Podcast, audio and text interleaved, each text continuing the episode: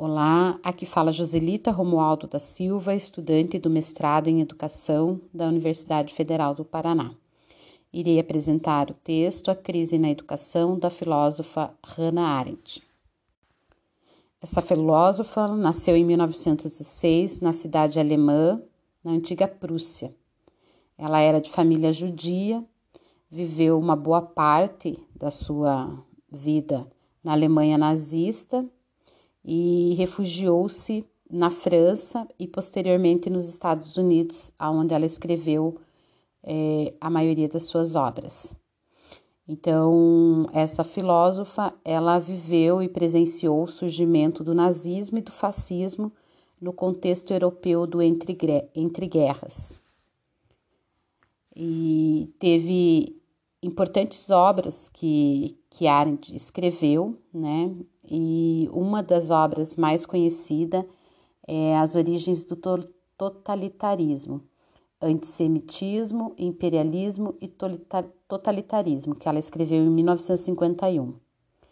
Em 1958, ela escreveu A Condição Humana, que é uma obra também bastante importante né, no mundo acadêmico e ajuda a explicar e levar, nos levar a compreender muito é, da condição humana.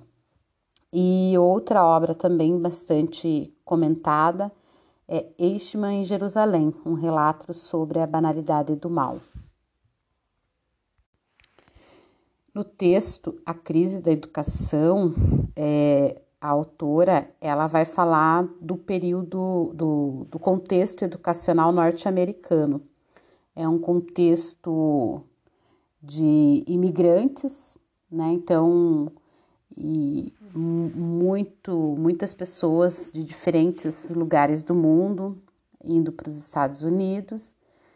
E ela coloca que a educação, o papel, a função da educação é servir como uma forma de coesão e unidade entre os mais variados grupos étnicos. Né? Então, ela defende já no início da obra dela, A Crise na Educação, que o papel da educação, a função da educação é fundir os mais variados grupos étnicos, considerando o processo de imigração nos Estados Unidos.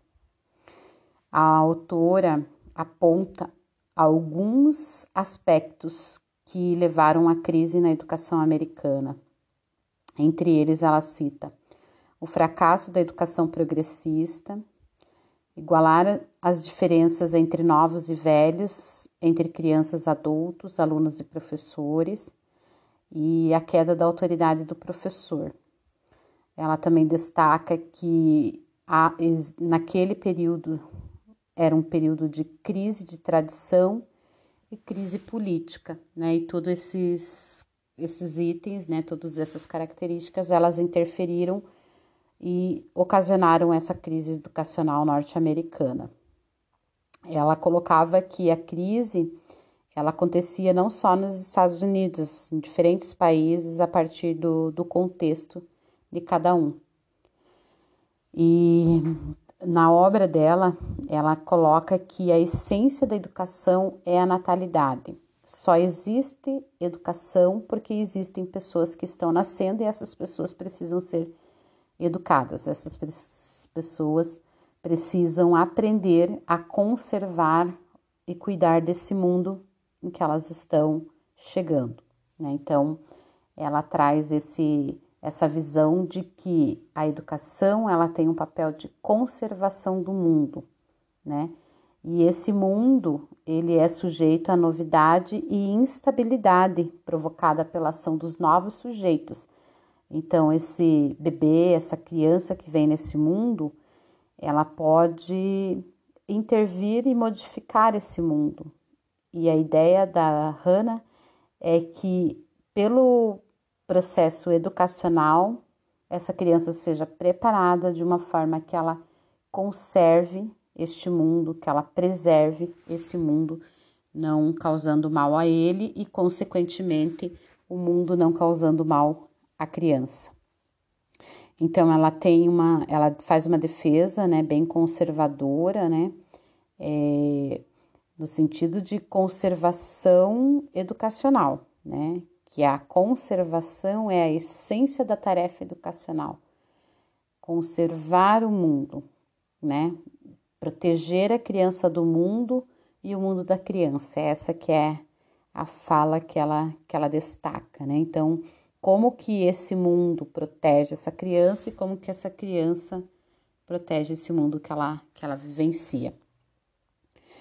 Então, a autora vai trazer para nós os aspectos, né, que dessa crise vai desenvolver, né, esses aspectos da crise educacional e num primeiro momento ela diz que existe o um mundo da criança e uma sociedade formada pelas crianças. Nesse pensamento, o adulto ele deve limitar-se a assistir esse processo. É, ele bane as crianças do mundo dos adultos e as crianças se organizam em pequenos grupos, muitas vezes grupos tirânicos que é, acabam praticando bullying entre si e acabam oprimindo crianças mais fracas dentro do contexto é, das crianças, né, dentro do grupo das crianças. Um outro aspecto que ela coloca é a influência da psicologia moderna no ensino. Essa psicologia moderna ela traz a centralidade é, da, da educação na criança, no processo é, psicológico, como que a criança está se sentindo, se a criança está bem, se a criança está gostando do, das aulas. E com isso ela fragiliza a formação do professor, negligencia né, a formação do professor e tira a autoridade desse professor diante dessa, dessa criança. Então, ela aponta isso como um aspecto bem negativo na área da educação. E uma outra crítica que ela faz é com relação ao pragmatismo. Então, você tira a centralidade do conteúdo, né? O foco é a criança, a preocupação com o bem-estar da criança, mas há uma fragilização dos conteúdos curriculares. Então, substitui o aprender pelo fazer com o objetivo de servir a criança e, e se rebelar contra os métodos do passado, né? Ou seja, contra os métodos tradicionais. Então, essa crise, esses aspectos, né? Esses três aspectos a existência de um mundo da criança e uma sociedade formada pelas crianças, a influência da psicologia moderna no ensino e o pragmatismo. Então, esses três aspectos, eles levam à crise educacional, né? Que também é reflexo de uma crise política, né? E daí a autora coloca que é por esta razão que na Europa a crença de que é necessário começar pelas crianças se pretende produzir novas condições, tem sido o monopólio principalmente dos movimentos revolucionários com tendências tirânicas.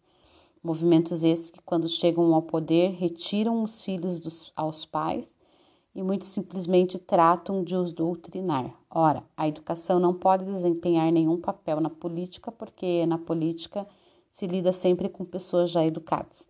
Então, ela critica, é, ela critica é, essas visões progressistas de politizar a criança. Ela compreende que isso é tirânico, né? Você politizar as crianças, que uma coisa é o ensino, a política ela, ela é do mundo dos adultos, não tem que ser é, trabalhada com a criança.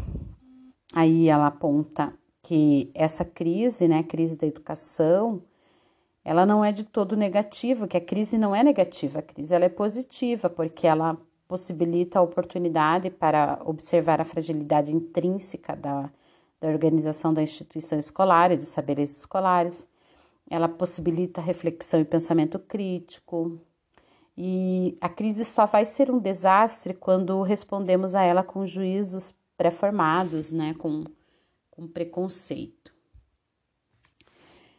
E ela destaca que as crises elas constituem tentativas sempre renovadas de instaurar um processo de governabilidade da população.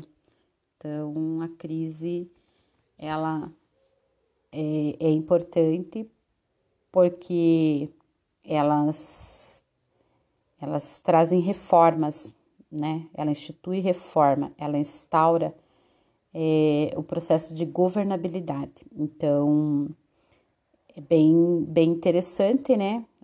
As ideias da autora em alguns aspectos, mas ela frisa que é, ela não, não era educadora, ela era filósofa.